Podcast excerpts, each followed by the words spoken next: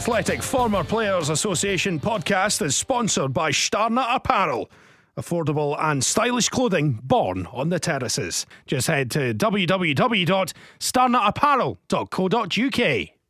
Welcome to another episode of Walking Down the Halbeath Road, podcast brought to you by the Dunfermline Athletic Former Players Association. We're not just strolling down any road, we're walking down the iconic Halbeath Road, a pathway filled with memories, triumphs, and the echoes of legendary players who have left their mark on the rich history of Dunfermline Athletic Football Club. I'm your host, Mikey Mokkiewicz, and on this latest episode, we caught up with Dick Campbell just before he was appointed the new manager of East Fife. Dick's history with Dunfermline Athletic goes back to the 1960s when, as a supporter, he watched the halcyon days of European football at East End Park. He would then have a spell as a player in the 1970s before joining Bert Paton as assistant manager in 1993. He would then have a short spell as first team manager himself towards the late 1990s. Dick is one of Scottish football's biggest characters, and in this podcast, we hear all about his time in football, football management, and his love of Dunfermline Athletic Football Club. This episode was recorded at the Garvock House Hotel in Dunfermline, and we would like to put on record our thanks to Rui and all his team for their fantastic hospitality during this recording. So lace up your virtual boots and grab your scarf and join us as we catch up with the one and only Dick Campbell.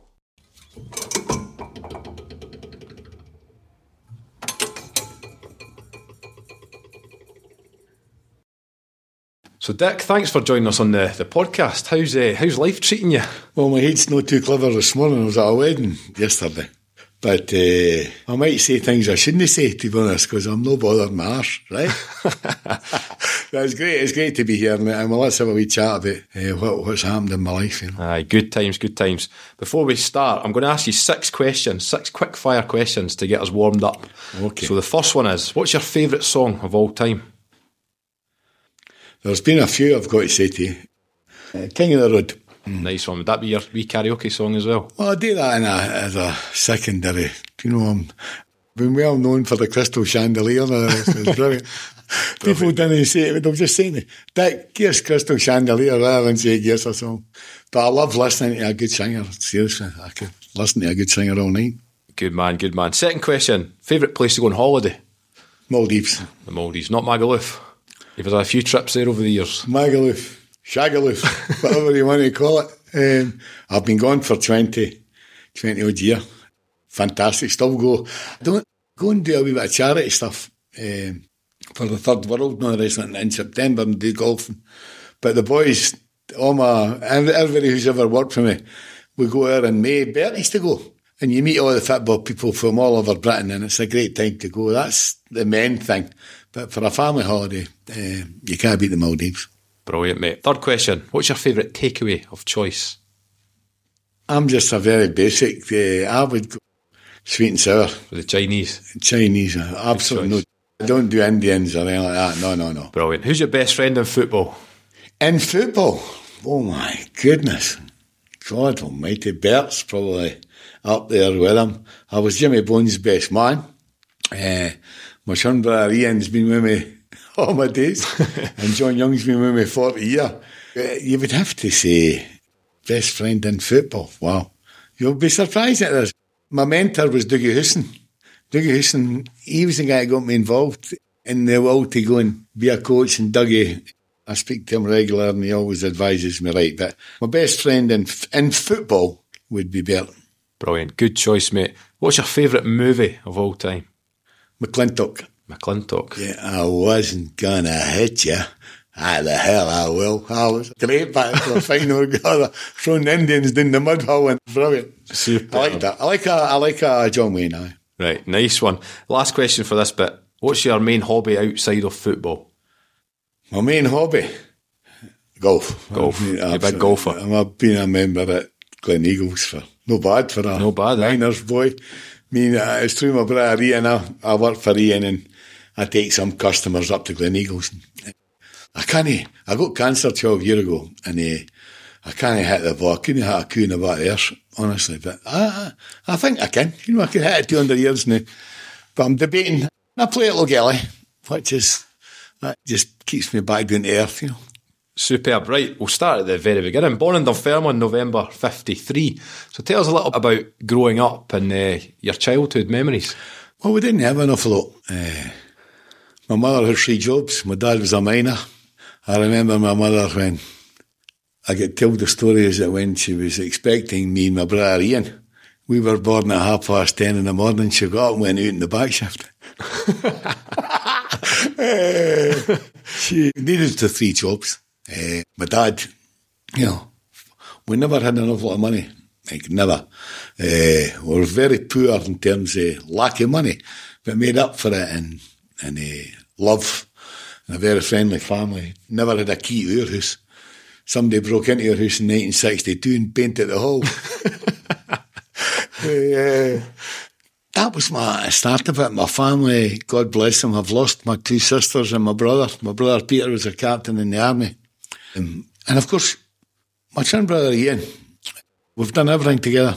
Uh, obviously, at that age in competition gives you everything, even for the scout football team. To, the only thing we never done anything was a Girden. I was never a Girder. But Duncan's only a year younger than us. Right. So the three boys, and we were at Halliby School. The Ian was ducked at the school, would you believe? And I was running up. I wasn't a donut. I was quite clever at the school too, but uh, my road was already set for me. Ian went to university and I went to the doctor. What, what was your early memories of football growing up, Dick? Uh, we played in the club team. Well, we had a football pitch across the road for the house and you had to run like hell home for the school. And we didn't even throw our school bags in the door. We threw them down to make a goalpost.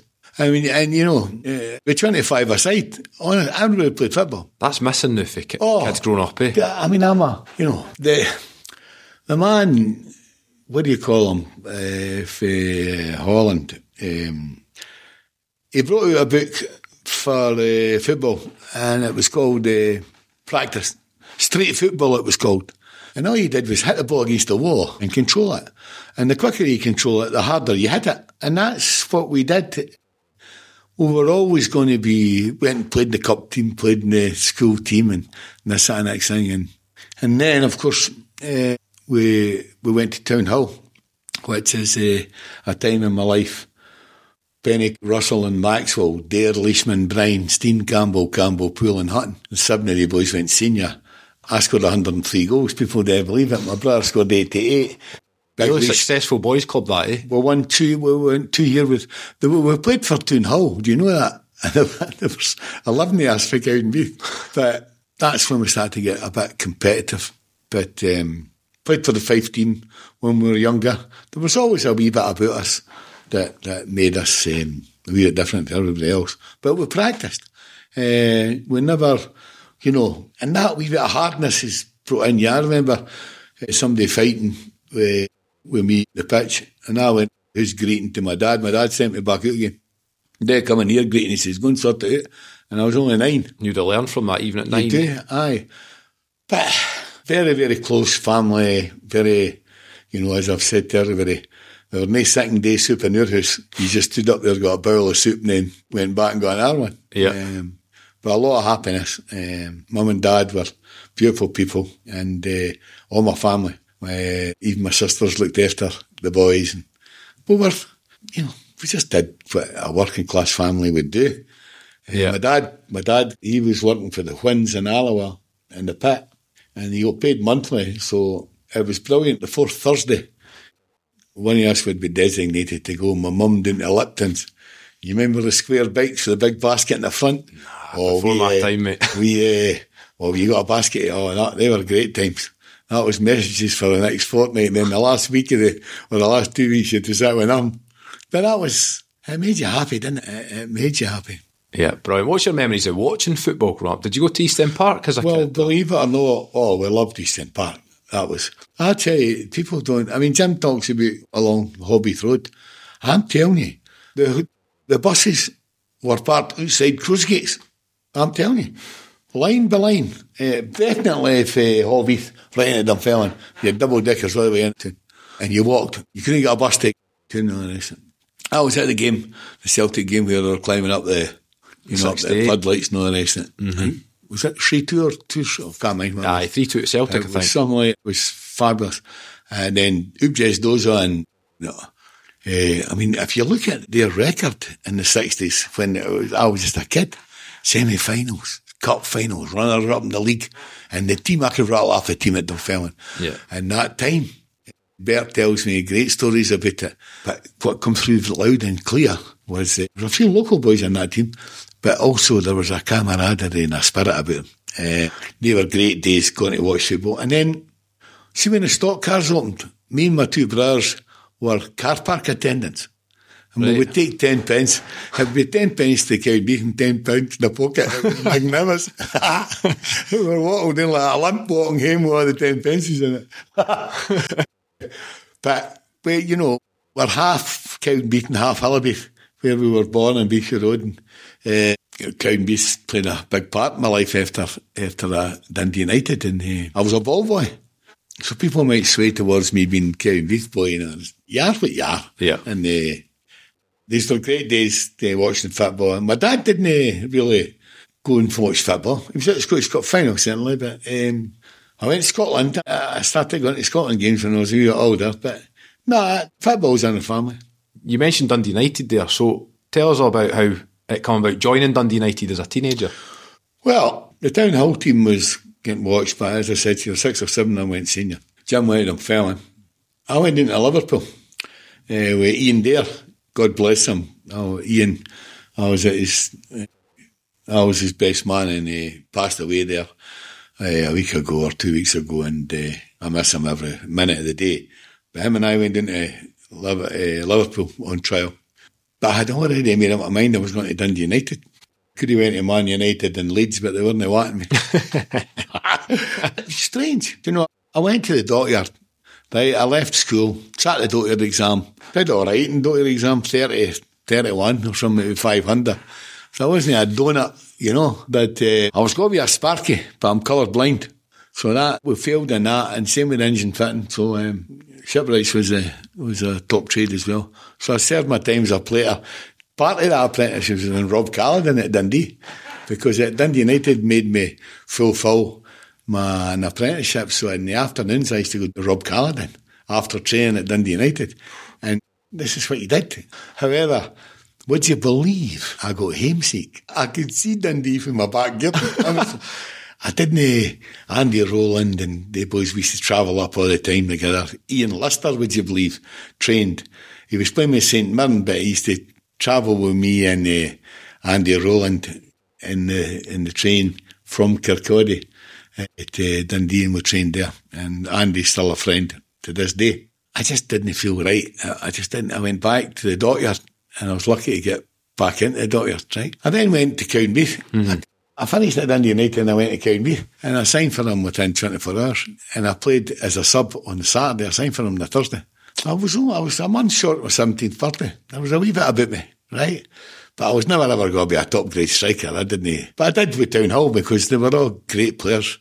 The Brian Pools, and Ian Dares, and the Billy Huttons, and Big Least, Raymond Allen, you name them. They were all great players. Bill Maxwell, George, they all made it. They all made it. And my brother Ian, of course. So anyway, would you believe I was on £11 a week? Right? At Cowdenbeath? No, no, at Cowdenbeath I was on a fiver a week, right? But that went up, you got a fiver appearance and £2.50 a win, right? But at the dockyard, uh, I was just coming out of my apprenticeship, right? And I ended up coming out my time and I was on 11 quid a week. My dad was on £14 a week in the pit, on the pit face. And there's seven years in the house. Plus, you know, it wasn't a lot of money, but young people now, it was enough to get by. So, uh, would you believe, the season finishes, Dunfermline come for me, right? to cut a long story short about the deal, I got £2,000 for signing on. Now, £2,000. A lot of money back then. That time of year, can you imagine? You could buy three houses with. I'm telling you. There was, I was looking at a flat in Crossgates for 500 quid. And anybody, anybody with any common sense would have done better with the money. And it came out, I done with it. What did you do? I phoned up Pink, my twin brother, and I phoned up Leash and I says, pack your bags, we're going to Hoorn and Durn. Big Leash we were going to Burntisland. Eh, gave, gave all my family a hundred quid each. Bought a brand new spanking Vauxhall Viva. And I went to Benidorm with my brother and Leash for three weeks. That's what I done with my £2,000.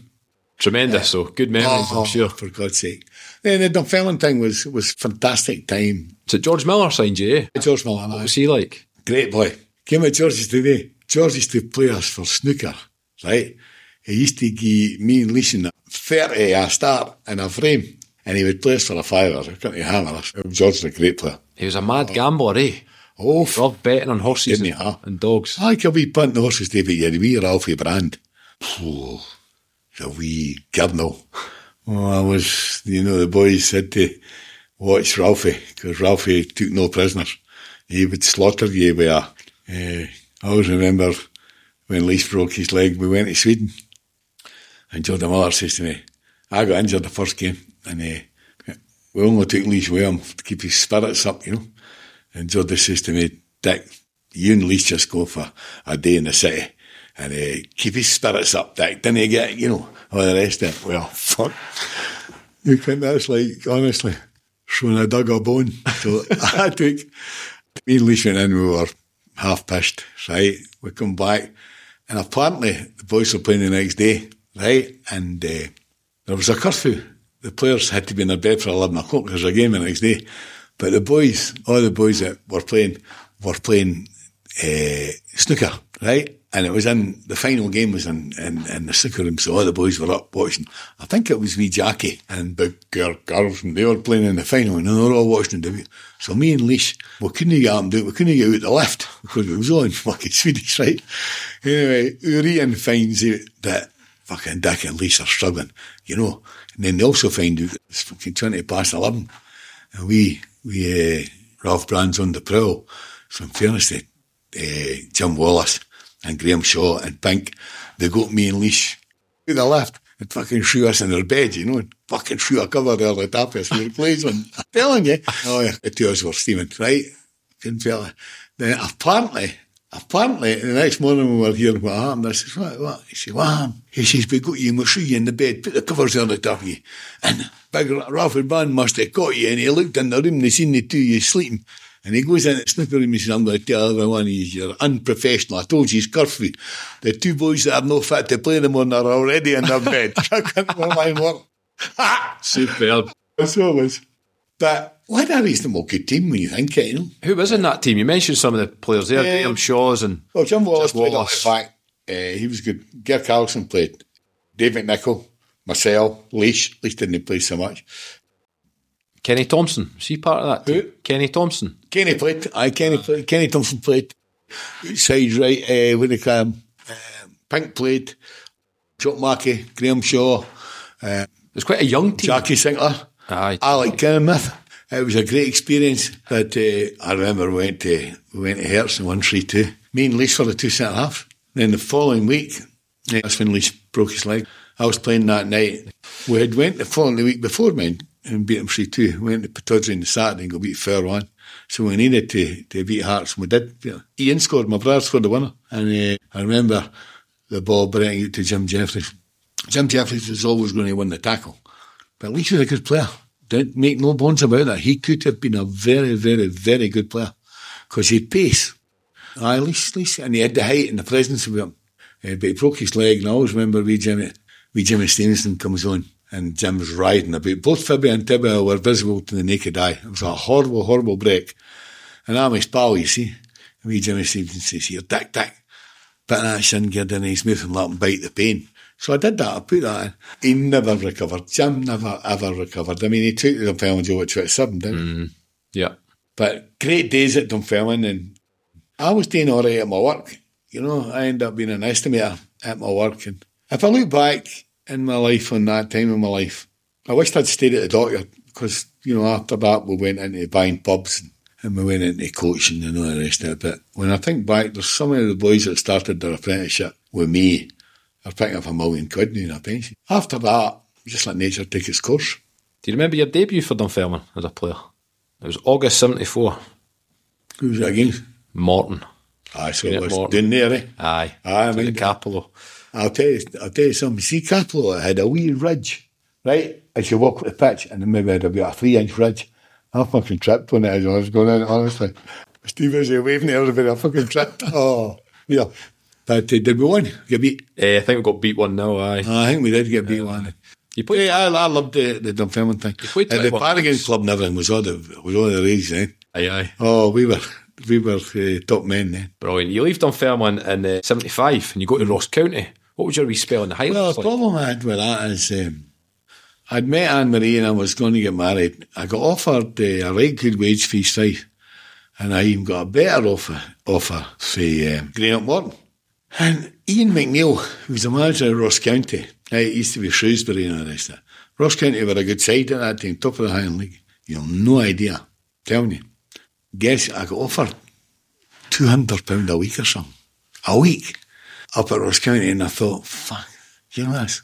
I could, sa- I could save enough money to get married. So I asked my reason I went to Ross County, stayed in Diggs, and still, I was up at uh, Dingwall there, right there, still, I still go to the farm uh, with people that had in Diggs with me. But I went out there, I got £200 a week, and I was sending Anne Marie 150 quid down the road, and I was blowing the rest of it. but paid for the, the wedding. And, and then I was only a year and a half there, I believe. Yeah. And uh, Brechin came in for me. So I then came back and got my job at the dockyard for a while and enjoyed Brechin. Brechin, out of all the clubs I've been with, I enjoyed the most was Brechin. Is that where you met John Ritchie for the first time? It's where I met JR. JR to this day is, uh, there is never a day goes by I didn't think about. He's one of your best pals, eh? Oh my goodness, he's just a lovely, lovely human being, and he died. Eh, I'm, I'm aware of uh, John and John Young. That's when we now the four of us were they were they were great guys, uh, but gradually left it freaking up. You know, we're good people, and I learned. Uh, the managers were good. Oh, I worked with uh, Dougie Houston, Ian Fleming, Ian Stewart, Charlie Dunn. They were all good people, and you learn off them. What did you learn? What was if you could pick one thing back then that you then took into your underdogs. Why would players play harder because they're an underdog? I don't like. I don't get it. See me, I was never ever uh, a good player, in my opinion. I captained every fucking reserve team I played in, right? but you didn't need to motivate me. Underdogs on the Rangers. I played, seen the big games I played. I was one played. It annoys me over the years now that you go into clubs, you're fucking underdog. How you an underdog? You're, you're there to play and get on to it. Uh, but I enjoyed it. That was very, very important. Do you know, in the seven year I was at Brechin with my brother Ian, you can count on my fingers how many times I missed training. Now that was coming in for the dockyard at half past four. and you're in there, you're away at quarter to five. Yeah. And then you were up at Brechin for half past four, six training. And uh, John Ritchie was a John Ritchie worked the pit, and he was up the pit at two o'clock. So John was in my house when I go home for the doctor. He used to come home and uh, and get his tea that before we went the training. So there was a camaraderie about it, Mikey. We, everything about us, mm-hmm. and then we started to pick up points instead of breaking set of nil, such and such. We started to play and we started to to get together. Signed Ian Patterson for Kirkcaldy. He was on our revolution. Pink was some player. Pink Yeah. scored. Pink scored 21 goals a season for seven seasons. So that was 147 goals he scored. Pink was, was a great player Aye. anyway. Dunfermline. went back to Back Dunfermline, aye. but I enjoyed it. And that was an important thing. Meantime, back in my private life, there's a wee a pub came up and I bought it and, and all my life I wanted to have a pub. And see, after seven years, I couldn't wait to get out of it. That's the hardest Tough job game, eh? Ever had all. But I also worked in the dockyard, had the pub and had the football. Then it all become a bit of guddle. You know, it all. Uh, I loved it. I loved the the times uh, I had to be them. And we bought the pub, and the pub was uh, we did really well. We made seventy five thousand in nine month profit. So I sold it and bought the big silver Tassie up the tune. and Bad, bad mistake. Right. I lost about hundred odd grand. Had to remortgage my house. Quite worrying times, eh? Oh, that must have been for the family. Oh my goodness. But I went back to football. Did you know that my first coaching job was Raith Rovers? Raith, aye, I've got that here. Raith and then back to Brechin you went, eh? Aye. I went to I went to East Stirling, right? They paid seven thousand pounds for me, right? As player coach to Billy Little. Flem came in, Ian Fleming. He was brilliant. And what a lesson this is. A great friend of mine, he'd went through his badges with me. But he come right into the football club and he went right up to me, I was the captain. I was a hero up there. I'm playing in your position, get yourself a club. And I loved that honesty. Is that right? You're not any fucking better than me, sort of stuff. But that was his decision. So within two days, Billy Little came on to me at, at, at, Stirling. And they were going reasonably well at the time. And uh, I went there, and you know what I done? I got a couple of bob for signing on. Uh, go beat 4 nothing at home for Forfar, and I missed a penalty. And I proceeded then and about the players after again, and I go, fuck, turn it about. See, coming home, that's how principled I am. I get back, crossing the bridge, and I stop Sam Burkeed and I phones the chairman. I says, That's me, I'm, I'll give you my, my 2000 back. Eh, I'm not wanting any money.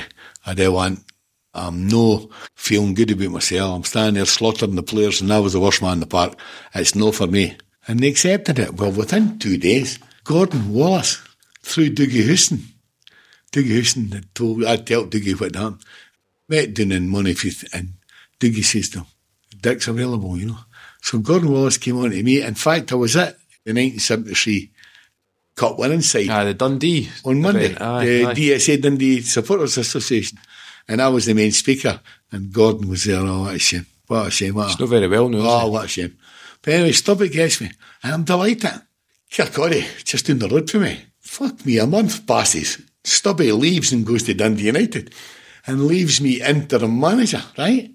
You'll never guess who the first game was. Fucking Aberdeen. Aberdeen. And that was the same team that won the cup, right?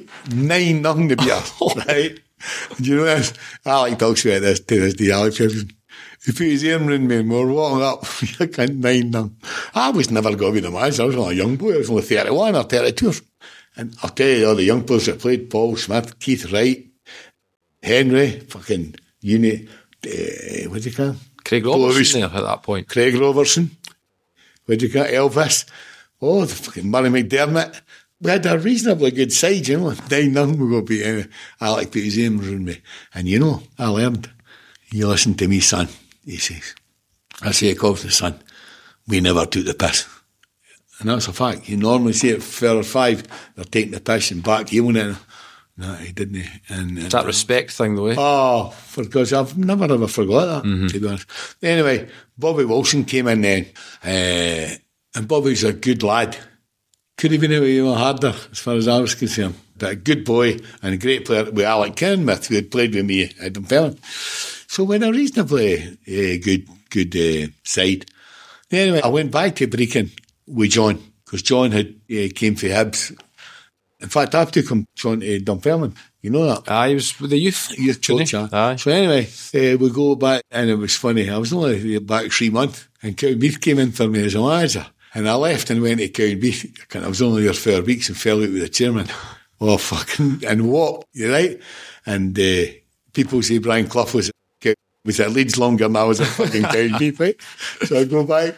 So I go back. My chairman at thought I was away on fucking holiday. but that was my first show Overs, right? And then to John, would you believe it? Won the league. We'd already won the league as a player, but uh, we'd won the league and it was fucking, we drew nothing, nothing down at Berwick to win the league. And I had the Silver Tassie at the time. I'm not kidding you. We went back, the whole bus went back to the Silver Tassie. Fuck me, it must have been fair in the morning. I think what that driver was doing. David Will, who was the president of FIFA, Yeah. we huckled them into the back of the bus. Well, everybody was mortal. It was a great thing for Brechin in their history. They'd never ever been Yeah. promoted. So I was a, I was a wee feather in the cap. What were you like in those early days as a Eh, coach? What were you like compared to, to what you're like now? I was always pretty, I always had natural enthusiasm for the game. I've always had natural enthusiasm for life. I'm not the doom and gloom guy. See if somebody walks past me I work or I work with my brother Ian or at the football and they didn't say good morning Dick or hiya Dick or hiya Gaffer or something, I'll fucking slap them off the back of the head. Hey you, why are you not talking to me and want to know the reasons for it? So that sort of stuff has come through. Of, uh, John, we're in the car for what, an hour and a half, and we were talking about what we're going to do. I was well prepared. You can't make it, you can't win or see what we've achieved in the game without being prepared. You can't do it. Then it kid yourself along. We are a very, very well, any team I have got or we have got, I don't use the singular. It's a team game. We're organised. We know exactly what the opposition are going to do. We know exactly what set pieces. We know what role every single player in the team's got when he's got the ball and he's not got the ball. We're very, very well drilled. People think, take that for granted, but I'm telling you, we're pretty well. And John was like that. John was meticulous. But John was a fucking goalie, you know. Ah, yeah, right. I used to slaughter him. But uh, It's not very often you get goalkeepers who move into coaching and management. No. Unless they're just goalkeeper coach. oh, he's a fucking great guy. It's Quite unusual, eh? Do you know, God bless him, uh, he'll be about, when he was living in the last two or three years of his life, uh, just after I got the cancer, it broke John's heart as well. I was, I got told I had only two months to live, but I got the operation the next morning.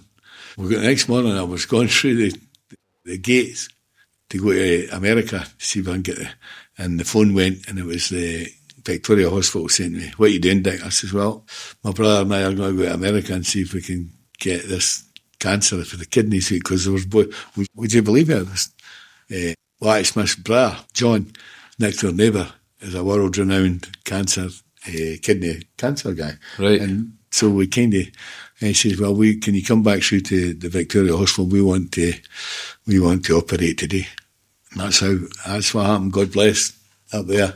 Uh, and the, I always remember my consultant's name was Gordon Brown, which was appropriate. And he, and he come to speak to me about four o'clock the next morning. And he says, Dick, I've never seen so much muscle on a man as yourself. And he says, but I actually think I got every bit of that cancer out. Touch wood. Yeah. Touch wood, that was 12 years. So, so that kind of put me back a bit. But I wasn't. I was at the end of my career then. I'm 70 now. Right? You I'm won at 70 the end of your career then. no, no. I'm 70 now, so is Ian. um, aye, where did we go for then? Where did we? So, nine, forward 93, Bert gets the Dunfermline job. Oh. So, what, what's your memories of how all that come about? Honestly, do you know ken the story with that? Oh, Nah. fuck. Oh, no, no joke. I'm in the taxi, right? If you're classy, get off your chassis and bring your lassie to the taxi. That was fucking, that was Lisa's poem. He's wanting me to tell everybody that. I says, I'm not telling anybody that one. Anyway, I'm in the, ta- I'm in the taxi and I'm working, trying to make ends meet. And I'm sitting in a pub on a Thursday night, and who walks in? But Bert in Mo Hutton. I was best man at Mo Hutton's. I've been best man. fucking- You've done all right for the best man gigs. I've been, I've been best man five times, something like that. However, I says, what are you two kids after? What are you after? Bert says, I've, I've taken the, the resize job. I says, you daft. What you, the fuck you that for? He says, I'm needing you to come and give me a hand. I'm not taking it unless you come with me. I says, Bert, fuck off. I've got one night off a week, and it's a fucking Thursday night. And I like a couple of pints and all the rest of it, and I'll go to golf, and that's, ah well, I'll not be taking it in. And I says, what is fucking Mo doing like? I was, again, Mo was my mate. Mo says, oh, I'm just as well getting these on. I'll look after the kit and all the rest of it, you know. Anyway, cut a long story short, I just said, Anne Marie says to me, well, you better go then, because you'll be, you'll be wanting to go. She said, aye, all right. So I got my brother to cover my nights. And the first night's training, there was three of us, me and Bert and Mo. You're going to only two players. but we went to did well. Fucking hell. Big, You'll get to a cup final with side. Aye, we did, aye. Did you? We did great with some good players. We did really well. One thing led to another. Some happened at the football club and Bert says, "Ah, I've had enough. So Bert packed in, I packed in too. So I went back to the pub. And then my brother Ian, he was a non-family director of C.R. Smith, right? Fucking Gucci suits and fucking nice aftershave. You know, that was Ian. So he got me and Bert a job in the shop floor because we weren't doing them. Fucking hated it. You weren't getting paid good money on that. For fuck's sake, you're a job. And this is how it happened, right? I'm night shift, right? And it's quarter to six and I'm waiting on somebody picking me up at 10 to 6 at the house. And I'm still in the front green. It's a sort of sunny night. And I've got my C.R. Smith overalls on, right? And my peace box. and the phone goes, and Anne-Marie shouts, Richard, it's a phone. Didn't have mobile phones or fuck like that. Uh, it was Bert. Aye, what are you doing? I says, I'm going out in this fucking back shift. Hey, this night shift tonight. He says, no, you're not. You're coming with me to Dunfermline. How, what's wrong? I've took the job and I'm taking you with me. Oh, yeah, fucking dancer. I'm telling you. I booted that piece box all over the fucking front green. I did. Must have been an incredible feeling that. Oh, Getting quadrupled my wage. I quadrupled my wage. I went to, for 11 quid to 44 quid. You know, you weren't on great money, but that's the kind of idea that you had. And uh, I was the happiest I've ever been. So we're going to there and, and Bert, and we took wee Mo with us and all the rest of it. I laugh at wee Mo. I say to Mo all the time, I see him regular. How many managers have you seen half new, Mo? You can't 14, I maybe 15. Uh, so we went to, and you know, the first four games at the film we got beat, fucking Brechin beat us. One nothing. What was it like in those early days? Well, Roy was a decent man, and Andrew Gillis, they two sort of ran. Roy owned uh, Woodrow's, and uh, his assistant was Andrew Gillis. And they were up three afternoons away, or two afternoons away, checking on. We had to, we had to, old Willie, the kitchen, we, honestly, at Dunfermline, we had to stop the toast and cheese because we couldn't afford it. I'm telling you, Royal, royalty that yourself. They were very, very, I mean, they were meticulous in getting that club to, and that's the way it should have been done. So, you know, Bert had a good relationship with, with Roy, and uh, we started to build a wee bit, start to, to get the odd player in, you know. You recruited well, didn't you? Stuart Petrie and Mark Miller and all these boys. I kind of had a knowledge of all these players because uh, I knew the Mark Miller one. I had him at Breen. Um, Big Evo at Montrose. Big Evil. That was one of the best signings. Per pound per head we made. Toddy. Honestly, what a signing that was. You come and go Toddy for fucking 2,000 or something. What a fucking player Toddy was.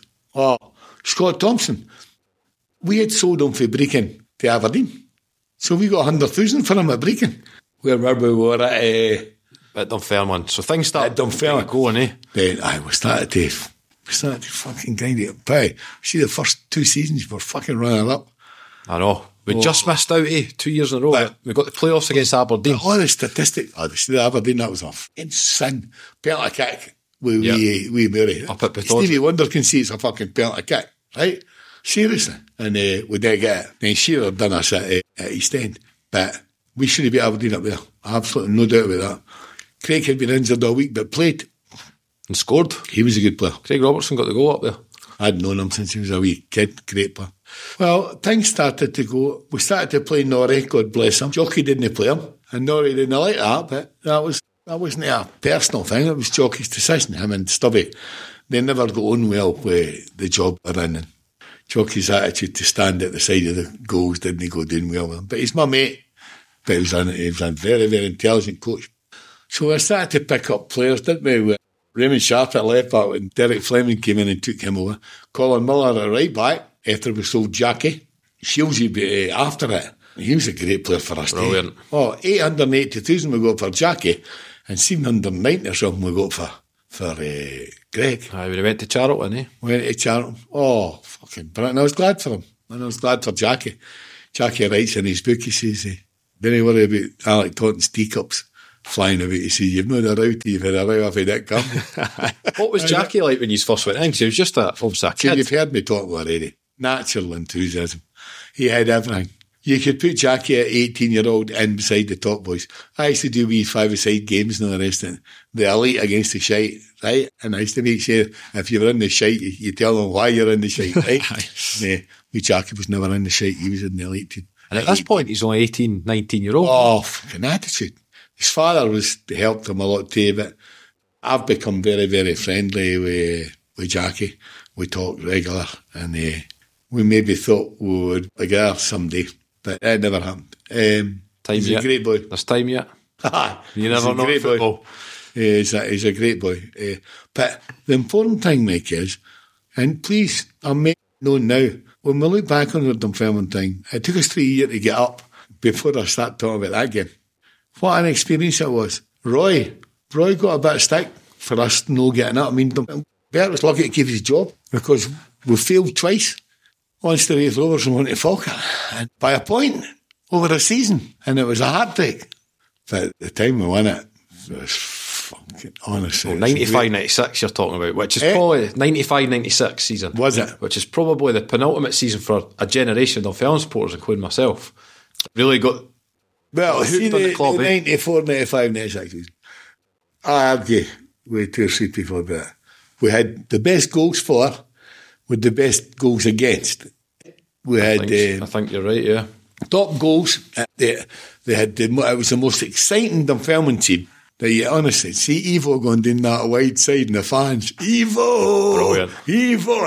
Fucking loved it. Then Toddy coming up for corner kicks. We Alan Moore and Mark Miller and Colin Miller. That, Harry Curran. He just got about his own. What do you call him? Gerry Britton. Aye, Gerry. Joe Shaw. They were all fucking in a bit. They all loved. You know what? They were great. I was magnificent at night outs. See me, see the Glads are in. And Crosai, I had them in there once every six weeks with their wives. Oh, I couldn't to six o'clock in the morning. Fucking camaraderie. And and your team, that was caused by us. Ah, the team See, sometimes, see, sometimes we would, well, it was all set up, right? It was, Tuesday was always a day for hard work, sprints. We never went down to Petrie. We went into the track, sprinting. And we had the, you know, Bert did all that. Bert was very good at it. But we did the sprint stuff and it was a fucking session, you know, hard session. Uh, and sometimes I went in and said, right, yourself sorted out. Minibus is waiting there. This is before the start. Put him in the bus and go up to C.R. Smith and sit in here bacon roll. You couldn't have loved that. Mikey, can you imagine? Fuck no, here we go again. Aye, We're going to slug round the fucking. No, you're not. Get in that. I'm telling you, Jerry Eddie was brilliant with us. We didn't charge us or no. He would take them up to the bistro and we'd sit there and we'd chat and you'd see the boys would fucking come in. They better hear a story of the day or you're not getting back. And, and it was fucking magnificent. It really was. I remember Gerry. I remember Gerry Britton. Well, he was a fucking idiot and a lovely boy. Well, he's a lawyer now. You know that? Aye, aye. He's a clever eh. guy. Big Evo comes in to see me. Big Evo comes in to see me. Everybody came to me, right? Because they were all terrified to go to Bert, right? Dick, Dick, Dick. What is it, son? My car is stolen. I said, your fucking car. Who would fucking pinch that car? Are you kidding? It was one of these uh, wedge-shaped fucking Citroens, you know? well, as you know, come in, go to the front office and he's what the phone the fucking boss and all that, you know? So we're in the dressing room, and I could go out the way and along the top, you know, uh, and, Aye, and the, I looked the, the stand. What car's lying in the middle of the fucking pitch, right? All the doors open, everything is. Fuck me. Ah, fuck, he's, he was a bit fucking green. He's wanting to know who's, how we're going to get home and all that. Him and Montrose. I says, Evo, come here. And he looks cunt. his car is lying in the middle of the pit of pitch.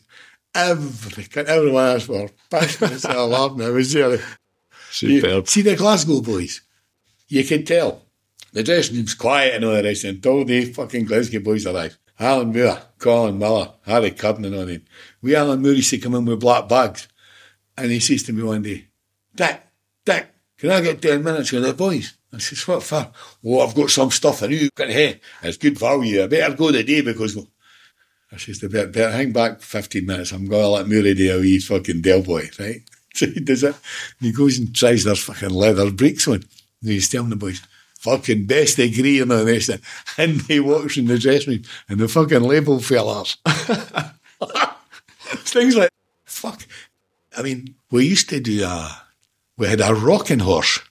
Sorry, it's about the length of that table. It was the big bar where you box and you hit each other with fucking, uh, no boxing gloves. Bully fight. All right, aye. Well, you can't, Mo, Mo. Everybody went up. The wives went up and everything. You can't, Mo's wife fucking, honestly, and knocked Mo right off the top of it. no, boy, who's the boss in your house, Mo, and all the rest.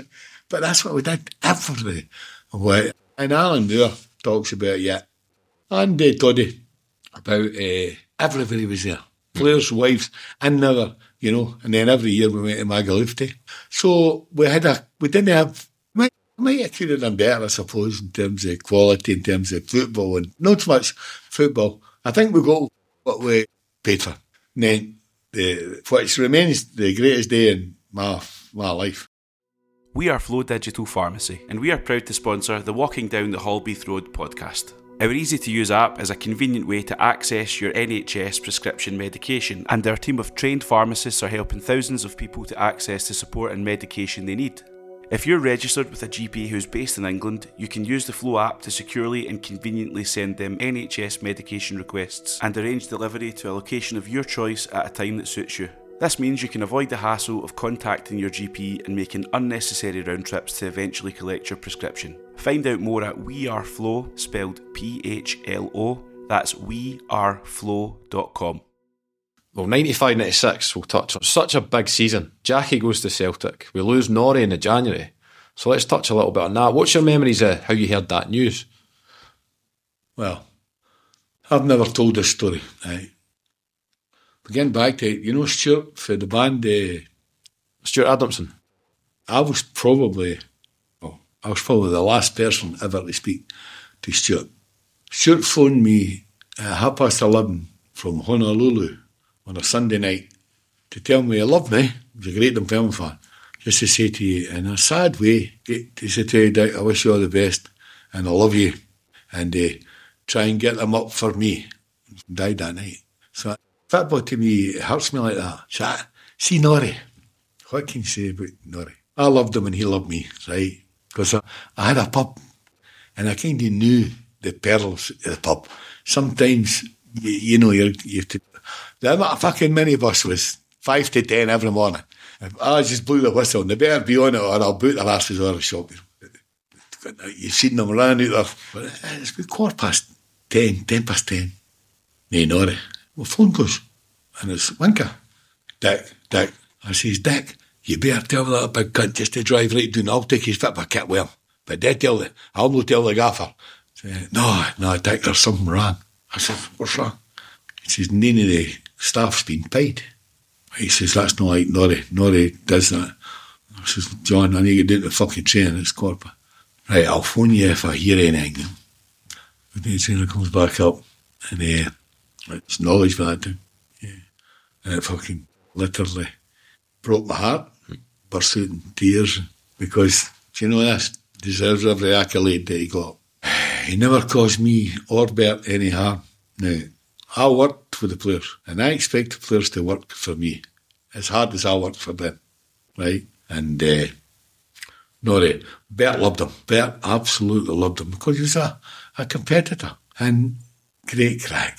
Fucking honestly, see the crack you get off. See, come on, how'd it go last night? And he'd tell you what's happening in the, in the pubs. And just loved him. Went out to Magaluf a few times. But in terms of the team effigy, what he brought to the team was a presence. Norrie wasn't a shouter. You, yeah, hey, yeah. That, he wasn't that type of player. He led by performance. They call it, Dalglish did that. Dalglish was the captain uh, of Liverpool. And didn't he shout at his players? He led by example. And some people do it. Some people, I was a shouter when I played. That's because I wasn't as good as the rest of the players. But I captained every team I played for, right? But I wasn't, I couldn't set an example as a player where um, Norrie had that. Knew the whole fucking carry on with the flowers and everything. And uh, I think we, we, we, we waited three weeks, didn't we? I think so. We then played Clydebank. We played the Clyde first back. game back. Craig scored the winner, didn't he? That was the creepiest job I've ever seen in my life. Strange day, eh? Oh my everybody. goodness! I couldn't. We went. I couldn't. I couldn't fucking believe it. We went three hung up, and they drew it back to three, wasn't it? Yeah, correct. Craig scored. Now, Kinney went to a bad boy because Robertson was a good player. The game itself, to win that game, was a phenomenon for me. Uh, it was a strength of the character that Norrie would have showed in the team. And also, not a lot of people, not a lot of football clubs would have won that game because I think the camaraderie spirit, see Colin Miller and all the boys, we Alan Moore, fucking great boys. Seriously. Laugh what carry on we had in. And Norrie loved all that. You know. Mm-hmm. Norrie went away fucking Magaluf, fucking Tesco back. I'm not kidding. He's not needing, he says, I'm not needing shirts, the boys have all got them. Seriously. He was that, that type of boy who he just loved that. Anyway, you've then got a cause. You need a cause in your life. You need a cause to be a manager. You need your players to have that cause. You need natural enthusiasm. Kicked in. I kicked in. We got to the last. I could tell you everything that was going on. With Morton. Morton had to win. second last game of the season. Morton's playing St Johnstone. Can I also tell you, see that season, there was eight local derbies. They were all in your league. Yep. So that's what made it special. Here's what happened.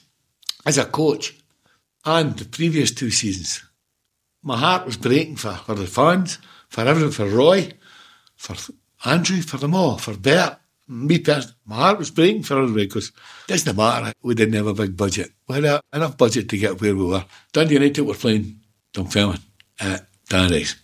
Morton only needs, Morton are on the same points as uh, Dunfermline. And Dundee United are two points in front of the Shears. So we're looking, if Dundee United wins, they've won the league, right? So what does Jim do? Jim puts the Dundee United fans behind each goal to stop any divide, any dubious penalty kicks decision, and, and the fans will not influence the referee. Well, we had 2,000, but we were supporters up a stand. And uh, when you cry the boy that, or the reporter that Bert fucking Keith Jackson. Oh, honestly, Bert. Fucking Keith Jackson. By the way, see, after the game, Bert fucking sprinted up the stair to. I'm telling you. I didn't really know the boy, but oh, Bert, he slaughtered us. He just didn't like us. But in the morning, in the, in the Sun newspaper, right, it's got 7 1, big 7, 7 1, right, about the Dundee United and Dunfermline game. Who put the one in? Who's the one manager that says we would win at Dundee United? Jimmy Bone, at manager of St Mirren. Everybody else says, oh no, Dundee United, Dundee United, Dundee United. Bolly Kirk was in charge. Yep. Kirky's a great friend of mine. Now, what happened then? Oh, they're going to have a party. Oh. So the helicopter was tuned in to go to Tannadice with a trophy. And we knew this. Honestly, fucking red flag to a ball, wasn't it? So we get some in there and we tell them, hey, here we go. It's your last kick at the ball, you know. It wasn't really, because if we'd drawn, we'd, uh, they would have had to beat. Because I meant to say, Dundee we're playing Morton. Aye, they were doing it Cappielow the following week, aye. week. So anyway, we're at again. I was not at Tannadice. I still remember the day. The greatest game I've ever seen in my life. Stuart Petrie scored and he also got sent off. It's a fucking disgrace getting sent off. I tell Malpas that to this day. But I'll tell you something, fucking Westy, you'll never ever have a fucking game like that in his life. He was fucking, and honestly, you want to see that. It was fucking nip and tuck and they couldn't shoot Petey and nip and but see the, it was like the fucking animal in the last 10, 15 minutes. Honestly, Mikey, you couldn't, there's no words to describe what it feels as a coach and as a manager, and you've got 2,000 Dunfermline fans, so do they not start fucking bumping their feet on the ground? What fucking noise they made? Seriously. And it gave us a, the lift. Honestly, it was sensational, right? And then we won the game. My, last in memory about that was we went to supporters club, uh, do, what do you call the place up for the baths? It's no longer new, it's fucking flats now. Oh, the Roadhouse. The roadhouse, right? Aye, aye. Bert was pissed at quarter past nine. Went to get him huckled home. Bert couldn't drink fuck all, right? But anyway, we huckled him home at quarter past nine, slaving a lot of piss, right? Away home. It was, we were going down the road that night. You want to see the film fans, you can't never. Honestly, they thought they'd won the league. But then you go the next week, we tell you a still funny story about that. Bert says to me, You're probably why? Uh, so what? Well, phone and ask him. Can't we? Just tell him that we've never been in this position. Is there anything we should be doing then? Yeah. So I phoned Smith. I says, why? The stick here, aye, what you won? I says, well, you've won just one fucking nine in a row, haven't you? You're no surprise at it. Uh, I says, well, we've got, see the morning, we beat Airdrie, we're champions. Is there anything you would advise us? A wee bit of advice what to do? He says, Dick, I've never managed at that fucking Diddy level. Uh, we pitched ourselves laughing and the rest of it, and we just went through the case, right? Just go and get it, get it done. But the greatest, then you go, you go to the Dunfermline game, and people say, oh, that was after training field. But this, the, the first goal was after training field. Aye, the free kick. Or Mark Miller. Mark Miller into Andy Smith and do across the face and the round. And I'm no kidding, it's after training field. I had fucking practiced it the day before. You're like, ah, fuck me. What a buzz that must be for a coach. Oh, so I'm saying to you, and I'm a good flag. It's fabulous. I tell you, see the goalie for Airdrie that day, fucking Andy Rhodes. Andy Rose. He was fucking good to us. Tell you that. Andy fucking moved before Alan Moore fucking, was that Mark Miller? That was, aye. Moore Mark was one balls on that day. Mark. But honest, th- nowadays that would have been a red card because it was the last man challenge, wasn't it? Aye, mate. Remember what doing, aye. Mark, eh, Mark was a fucking idiot. Great player, but oh, fucking idiot. With a drink, oh, you idiot. But I'll tell you what game he had. Fucking what a penalty kick he took. And do you know what people don't know? There were six Airdrie players come into our dressing room and they were celebrating with champions and champagne and everything. And the wee Kenny Black, the wee Alan, fucking the wee winger. There Was it Lawrence, Alan Lawrence? Or? Aye. Because we'd had repeated fucking games with Airdrie that would fuck honest every fucking week, you know.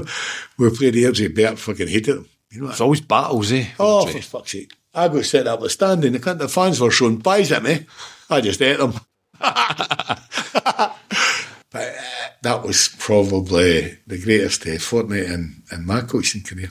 It must have been a massive relief because obviously we come so close the previous two years. I, I was very happy for uh, Bert. I was very happy for Roy and Andrew, particularly Roy, because he just put money in where his Smith was and he deserved that. And he, I suppose Roy could stick a couple of fingers up to because we weren't we weren't the most popular choices. Funny enough, when I look back and I talk to people about my, my life, we must have been the fans that watched us at that time must have loved it Aye, 100%. you know, nobody says a bad thing about it. And when you see the players that we had, they weren't the world beaters. Dundee United had spent over a million quid on players, and that we just couldn't do it. I think as a supporter at that time, you could see the, the players, the club meant something to them, eh? They gave 100% all the time. And these guys weren't on big money, as you No. know at the time. No, but no. they loved playing for that football club and they still speak so fondly know, about we it. dedicated the, the win to Norrie, and uh, maybe that had somewhat input into it.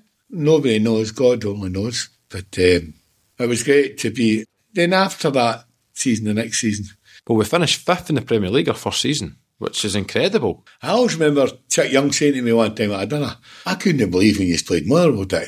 And after the game, your fucking fans, uh, your, your players went out, of the fans, and I says, Chuck, we'd never fucking finished five, fifth in the Premier League. What are you on about? You know, I, I, Chuck, I got it right in a bill. But uh, we did, and I think we stayed over the next year. We stayed up, and then this that's when Bert then left the following season. Was it? So January '99, he resigned after a draw against Hearts, a nil-nil draw at East End.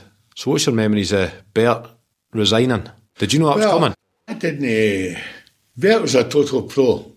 No matter what I'd said to him, he's a very dignified man. He's a straight batter, as we call him. He's a Valleyfield boy. No going to change his mind. I says, what? You know, I, I never had any influence on it because I didn't want to be the manager. So I wasn't sitting there wanting the job because of Bert goes. Ah, I didn't. I never seen it. I seen Bert and I doing another fucking ten years ago because we worked so well together. But no, he wasn't changing his mind. And I think it was because there was, uh, Bert just general, he's not a negative boy. And he would probably have thought the dignified thing to do is finish and maybe the club will pick up. I didn't see it that way. I told him, I said, you're out. I'm telling you now, I'm not sitting here waiting. But yet, see, when I, in hindsight, I think Bert taught me and showed me how to be a manager. I really do. And I did that. Well, we're, we're, we didn't stay up because we drew uh, the last game. That was, that was, we were well on the way down anyway. But uh, we started the season again. Jimmy Nicholl, I brought in Jimmy Nicholl to give me a hand.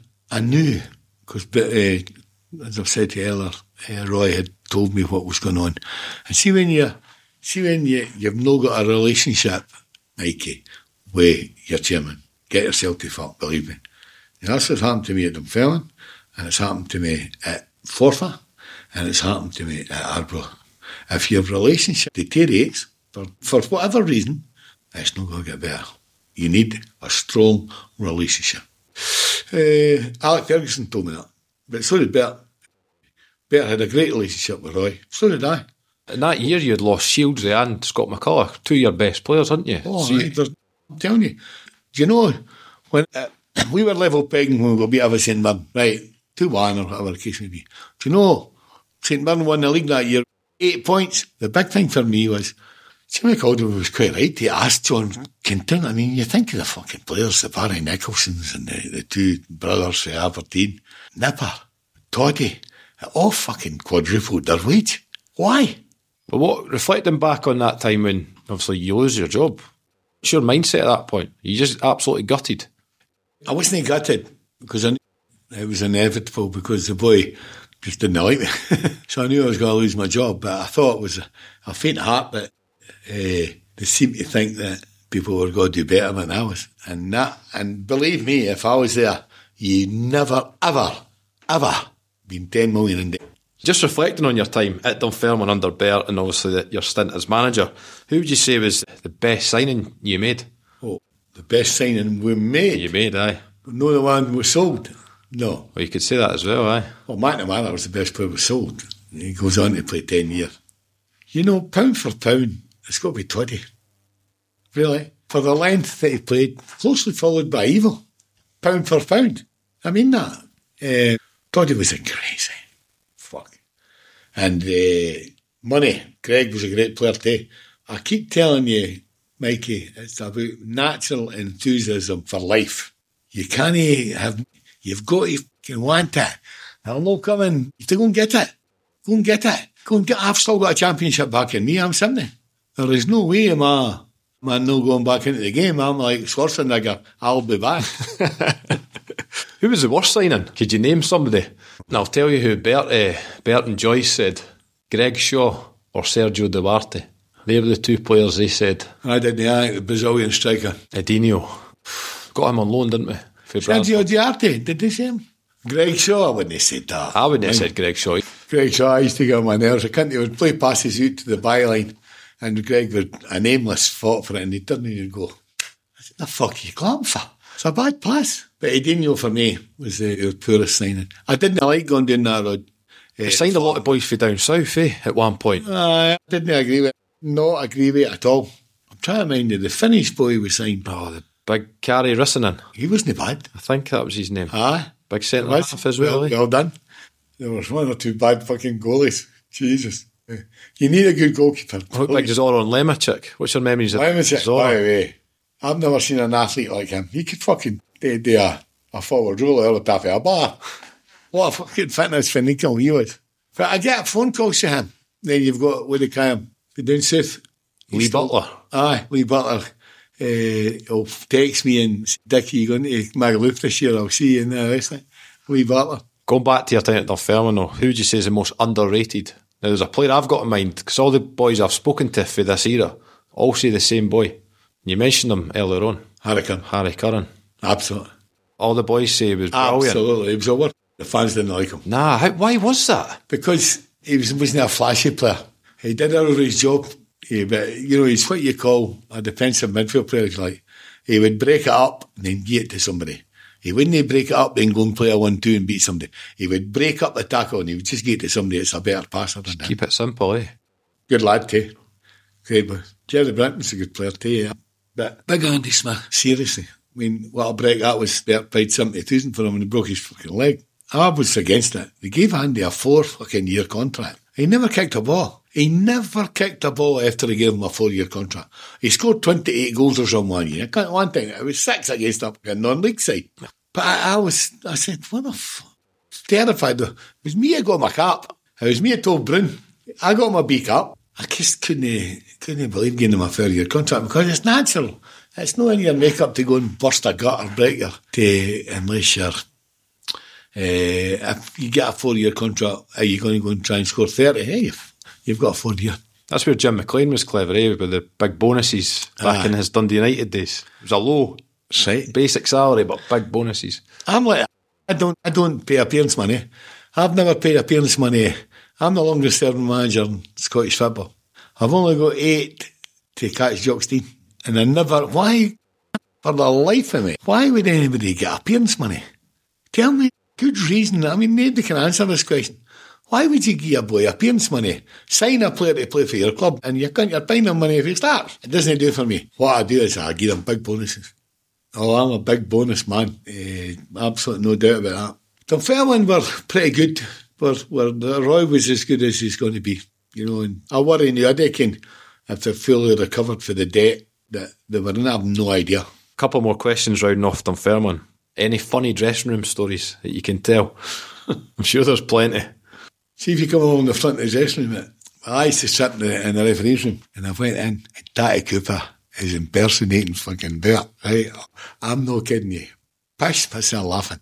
I've never heard he was magnificent. And I got out of Bert. So Bert's stand, of us were in the, in the, the bitches before he got door, so you couldn't in the doors kind of ajar. And fucking the players, the players, Tatty thought the players were laughing at him. The players knew that I was fucking listening in, you know. Tatty was just fucking something else, you know. We all did that. We, I was pretty good at impersonations myself. And uh, they would, oh, you know me, they'd always, they would always uh, take the piss out of me. I never, never had a happier, I've never had a happier dressing room than that one. And I've had some great dressing rooms, believe me. Finally, for the Dunfermline part, Bert Paton. You've mentioned him loads. How big an influence has Bert been? Well, I was glad I met him, Quite say to you. The I've been on holiday with him, Vegas with him, New York with him, Joyce. Joyce was made for Bert because she's fanatical about football as well. But for me, I trust him. When I take him up the last seven and a half years to Arbroath, I take on board, I listen to him all the way up in the car. And doesn't say enough a lot, but what he does say, everybody in the game respects him, no more than me. Uh, I love the fact his background. He could, people don't know that, but I could, you're, I'm saying I could do after dinner on Bert Paton, he could do after everybody. Bert's got some fucking memory. Alec Ferguson tells me he's the best midfield player he ever played with. And that just, uh, how he got the job was very, very impressive. You know, I never ever for the life of me thought, A, that he was going in for the job, and B, that he was finishing the job. Very, very close to his chest, and he's got a lot of integrity. But the Valleyfield bit comes out in him, and uh, there is no doubt in my mind, Mikey, ah, you're better letting other people tell you how good I am or what I have achieved. The, the big the main reasons is uh, I was taught with a master for me. He'll always be Mr. Dunfermline for me. 100%. So management continues. You go back to Brechin. You're five years at Brechin. Promotion in the third division, second division. So you start your, your promotions as a manager. And then you get the Partick Thistle job. What was that kind of time like for you as a manager? Well, that was the second time John Lambie had come on to me. Partick Thistle are a big club. So I took over and they were bottom of the league. And we were 12 points clear in January the 1st with Brechin. I left it with my brother and he managed to get Brechin up. I was uh, seven points isolated with the league, in the Premier League. And I went in by a point. Disappointed me, you know. But the next season we got up uh, through the playoffs. David Parland was our youth coach at Dunfermline. And, when I, and of course he was a manager of the Partick Thistle winning side in 71. And uh, he phoned me up one day.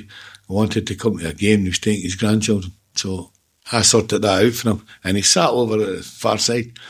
And on a Monday, we won 2 nothing. We beat Gretna 2 nothing that day. And, uh, and by the way, their, their budget was 2 million. So this when Mileson was piling the money in and they were going up through the leagues. Correct. But it didn't matter how much money they were putting into Gretna. Partick Thistle should be beating Gretna.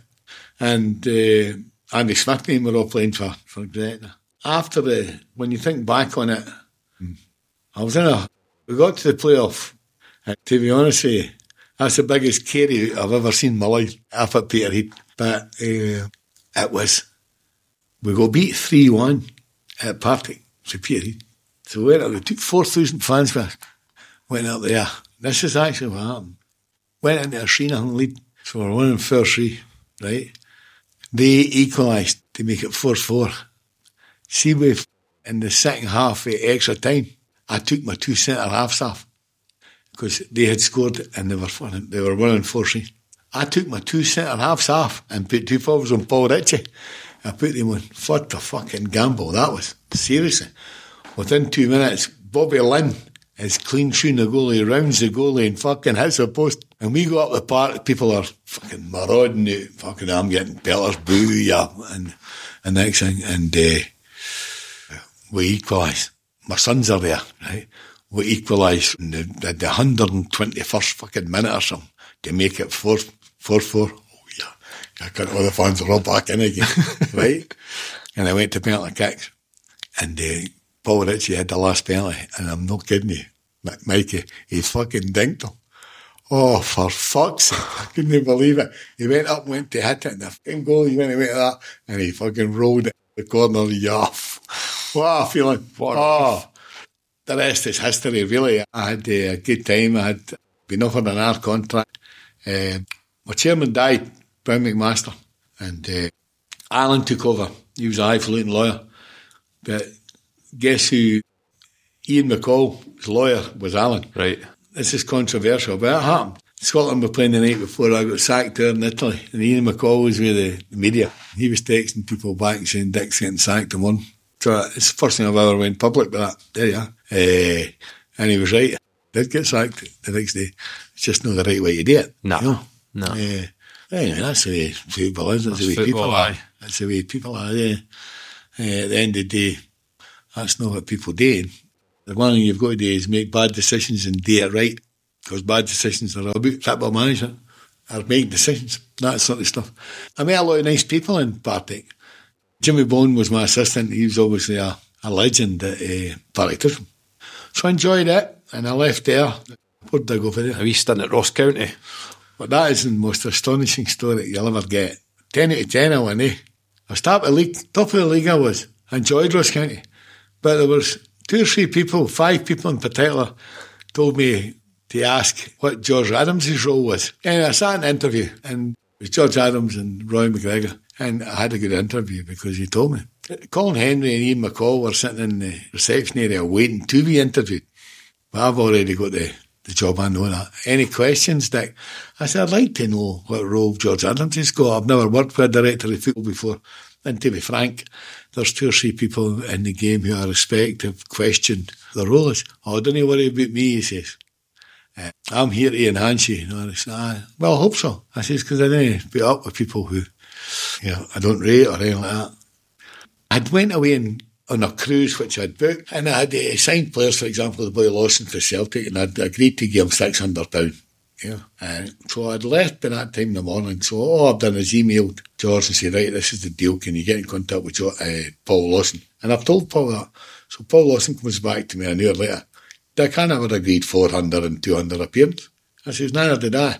So I get on to fucking George, I, I think, you're fucking way out of line, I says. Right, anyway. We play Raith Rovers at Raith Rovers 1 2 them, and I'm at the park, and in comes George Adams and Roy McGregor. Roy says, Good result, Dick. I said, Aye, we did well. George says, Aye, the result was better than the performance. I says, There you go again, George, giving an opinion when it's no asked. In fact, we need to get this sorted out, Roy. Can you sort it out between me and him? Sacked me the next day. And did Derek Adams come in after that? Derek Adams was there. That was one of the main reasons I think Derek was coming to the end of his career and I had to be diplomatic about it. In fact, they won the league this year with, uh, with eight points or nine points, and it was me that signed all the players. Telling you. Unbelievable. But I, I don't. I mean, I, I mean, Derek. Derek was always going to be the, the manager because he's George's influence, and what he's done in the last couple of weeks is just um, it's embarrassing. Actually, It's bizarre, eh? It's very bizarre behaviour. it is a bit bizarre. aye. And then after that, you have seven successful years. Forfar, uh, going up through the playoffs, and you finished in the playoffs three seasons out of four. So, what was your time like at uh, at Forfar? I thought I'd stay there and be on the board. Forfar are a good club, good people. But again, you get to a stage where people, are, I always remember Bert Paton saying to me, Dick, if you're at five years at a club, either change the manager or change the players. And probably right, I was seven and a half here, and Alistair sacked me, which I would imagine it's the craziest thing he's ever done, you know. There was one or two young ones at the other yam. Come, they're always the dugout, and you look to see when they're shouting and they fucking hide, you know. We were sponsoring the game that day, and uh, I think it was uh, what year was that? That was 2015. You left, I think. Yeah. Left Forfar. Aye. Well, anyway, I was very surprised at, um, at me getting sacked. We went 10 games. And, but, you know, we'd actually, when they sacked me, I was uh, two points behind Stranraer or something like that, you know, fifth or sixth place. Stranraer went up.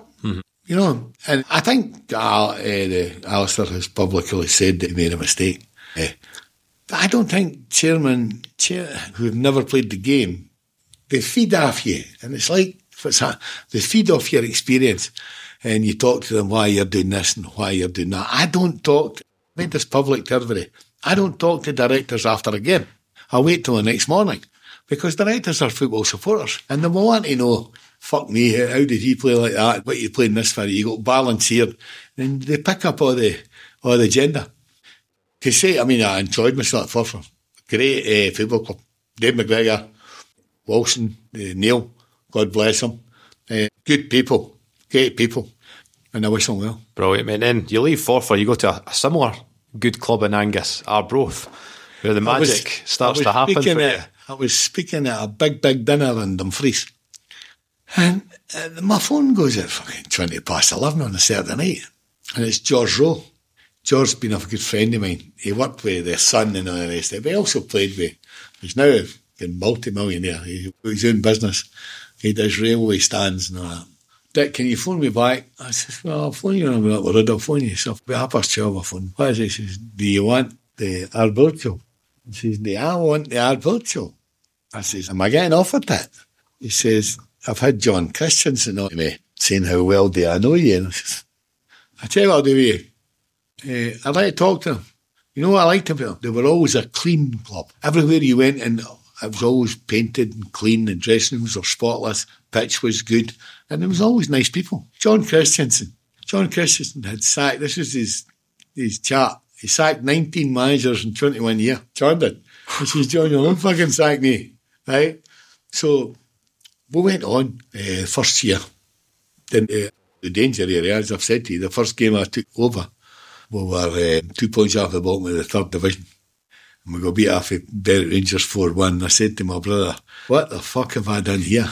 I went on to go on and first time was it the first first season we got up no. You won League Two in 16 17, and then you won League One in season 18 19. Did I? Well there you are. These were great times and they can't take them away from us. And then we've managed to have managed or we've managed to keep them in the league is a phenomenon. It's a phenomenon that people take for granted. And their fans at Aber- Arbroath, some of them, think that Arbroath should be going up. And the pure, honestly, there is only one thing on your mind at Arbroath is to keep them in the league, right?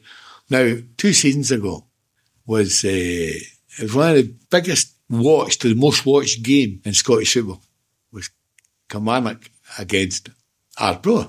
Now, I'm telling you now, my brother picked the team that night. It had fuck all to do with me. I'm, I'm gonna do it. It was an unbelievable season, that though, eh? Well, what what happened was, see in January, I'll tell a story about it. In January, the first New Year's Day, we went top of the league. I get a phone call, New Year's morning, maybe 11 o'clock. Hi, you've no arrived yet, he says. Son, I'll tell you something, you're halfway there. Now I'm telling you, miracles are made by men. I told you years ago you've got a wee bit about you. I'm telling you now, don't look back, just fucking stride on, son. I'm telling you. And by the way, Happy New Year. Tremendous. And it was Alec. Well, what a lift he gives you. What a lift. And, uh, he's actually paying attention. But end of January, we're confirmed in the playoffs. January. End of February, we're confirmed in third place. And the end of March, we're top of the league. So we're confirmed in the top two with games to play. It was fucking phenomenal. Then we go and play Derek's team at Kilmarnock. I made an arse. I should have went five at the back with fucking 10 minutes to go and I didn't. I went five in the middle because I felt I was wanting to stop the crosses. And the way I anyway, it's it's a phenomenal thing. Phenomenal. I mean, we would all been knighted. Everybody would have been knighted if you if you. Will ever do that, Mikey. And people take it for granted. Five and a half years they've been in that fucking league, part time against full time. Heartbreak. Eight minutes to go. Fucking heartbreak. Um, wee bit of fortune for their kind of reflection. But um, the problem you've got with that is you've got to do it again the next year. The expectation levels, espe- I remember especially for Dave Mc- supporters. I remember Dave McParland telling me a story. He won the League Cup for uh, Partick Thistle against Celtic, beat them 4 1. Right? Wally Thornton was the chairman of Partick Thistle. And eventually, when Davey got up to the boardroom, Wally Thornton says to him, What the fuck have you done, son? You've put yourself out of a job. What he meant was because you're not fucking it next. And I don't know. I don't know, but I, I, I wouldn't say I was distasteful because supporters, man, I like to mix with the supporters. I like to tell them how it is. Every every week, I went up to the hospitality and told the, everybody in the hospitality, 200 of them, why I was playing this team.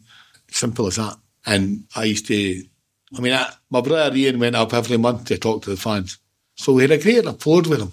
But uh, I lost my relationship with the chairman. He started to, he started to ask me questions or, or whatever.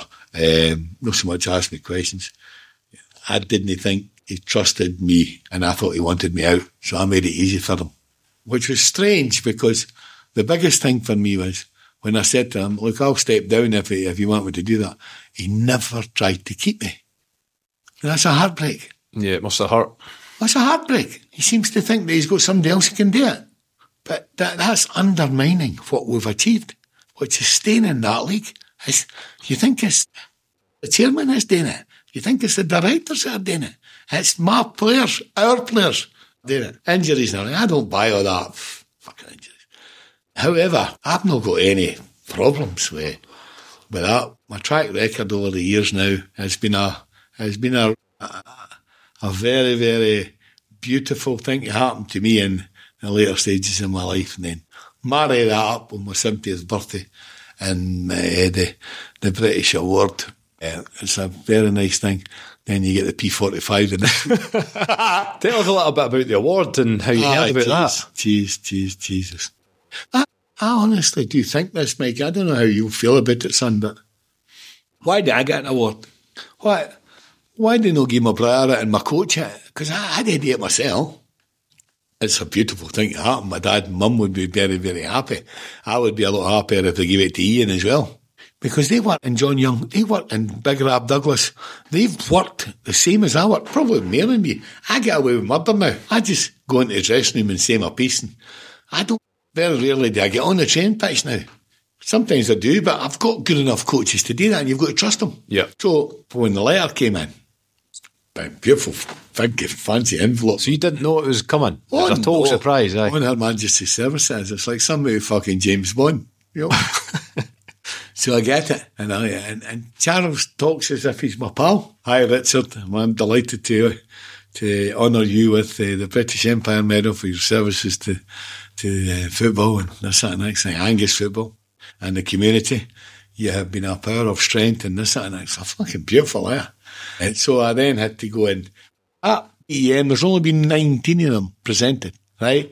And it's a beautiful medal. I could have brought it today, but you've not got a film camera. the, um, it's brilliant because when I go in, the, when I go in my dinner's release now, I could fucking give him that, you know, because Lisa always says, ah, you've not got one of them. I'll say, well, I fucking have now. Uh, but that was be my, my thought, I, I think, my coaching staff and everything that I've done. But I suppose it's for overall my 23 year on the staff and uh, all that sort of stuff. Um, and as I said to mum and dad would be very proud of my family. We went and got in it. It's the Lord uh, such and such, Cardinal or something presents it. So he's presented down in Kirkcaldy. Uh, what do you call it? The City Chambers Aye, type place, aye. Classy in the bush stand there with a fucking sword and that and his fucking hat. And I got my family. I got my family there. Proud moment, eh? Wee boy for Hill of Beath. Leish, Leish, aye, wee miner's boy for Hillaby. Leish went his way, and he was very kind to me about, uh, about what I've achieved and how highly he rates me. and I'm the best manager he's ever fucking seen and all that. And I said, well, why the fuck did you not give me the Dunfermline job? nah, I'm only kidding. He was very good, Leish. And then I went up and said a few words myself and thanked everybody and very, very, very proud, as Alex says, very proud, very proud, very proud moment and very surprising.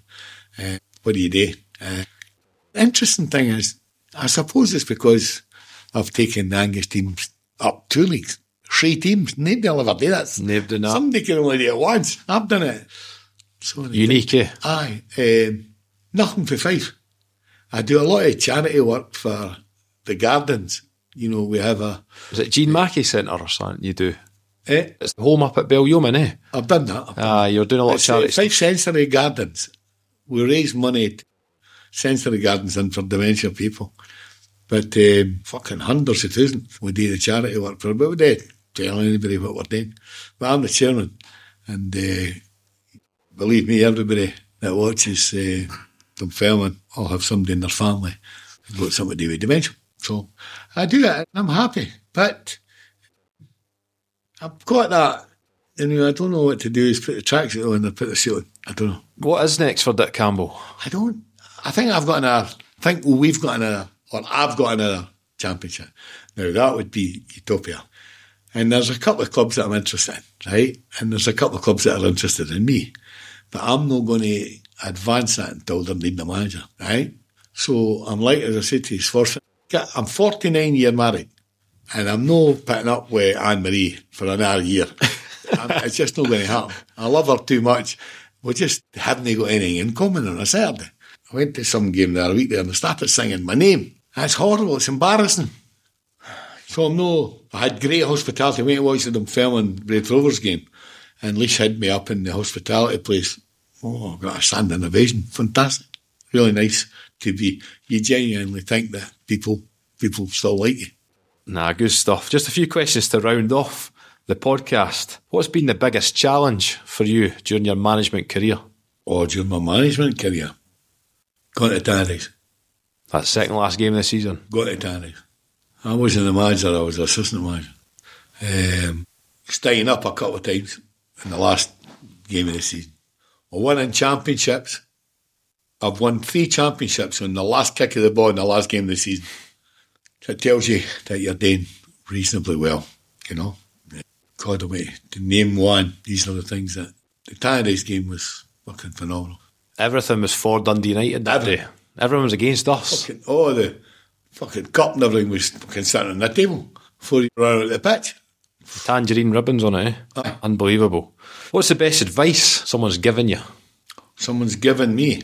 Willie McLean gave me some advice one time, and it's a sentence, and it goes like this If things don't change, it stays the same.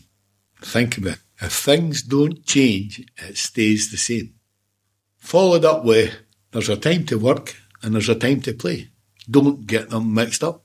Is that advice you would give someone else as well? Absolutely. Same advice. Absolutely. You've won many awards and promotions. What would you say has been your proudest moment? Well, the year that the year taking them to second place. The manager of the Celtic at that time was Postecoglou. There's five manager of the year awards, right? As you know, over the years I've won four. But this particular season, Postecoglou was nominated. He won the treble. He was nominated for every one of them. And I was nominated for every one of them as well. He won four and I won one, which was fine. And we had to attend the aftermath. And you know, Postecoglou spent more time speaking about me than he did winning his trophy. I didn't even know he knew me. And I thought, fuck, what a proud, I didn't know. He know me, you know. And guess where I'm going on Wednesday? You go down to Tottenham? Fine down to Tottenham on Wednesday Superb. morning. He's a great manager, eh? Well, he's a great guy. Great guy, I, do- I mean, but I'm away down with my brother Ian and John down to, we're flying down Wednesday morning and got to the game. I think they're playing fucking Brighton or something, I've no idea. Right. Nah, brilliant. Good stuff. Last question. What does Dunfermline Athletic mean to you? I think Dunfermline Athletics are a classy, classy club. Big club. Great surroundings. Didn't get any better now. I really do. I think Dunfermline should be in the Premier League because of their, but they've made far too many mistakes. What do you want in your life? Eh, We're lucky enough. I don't know if you're old enough to remember the days of the 60s and the early 70s and all the rest of it. Seriously, fantastic days. And I had nine years there. So I know, I know we were in the Premier League with them.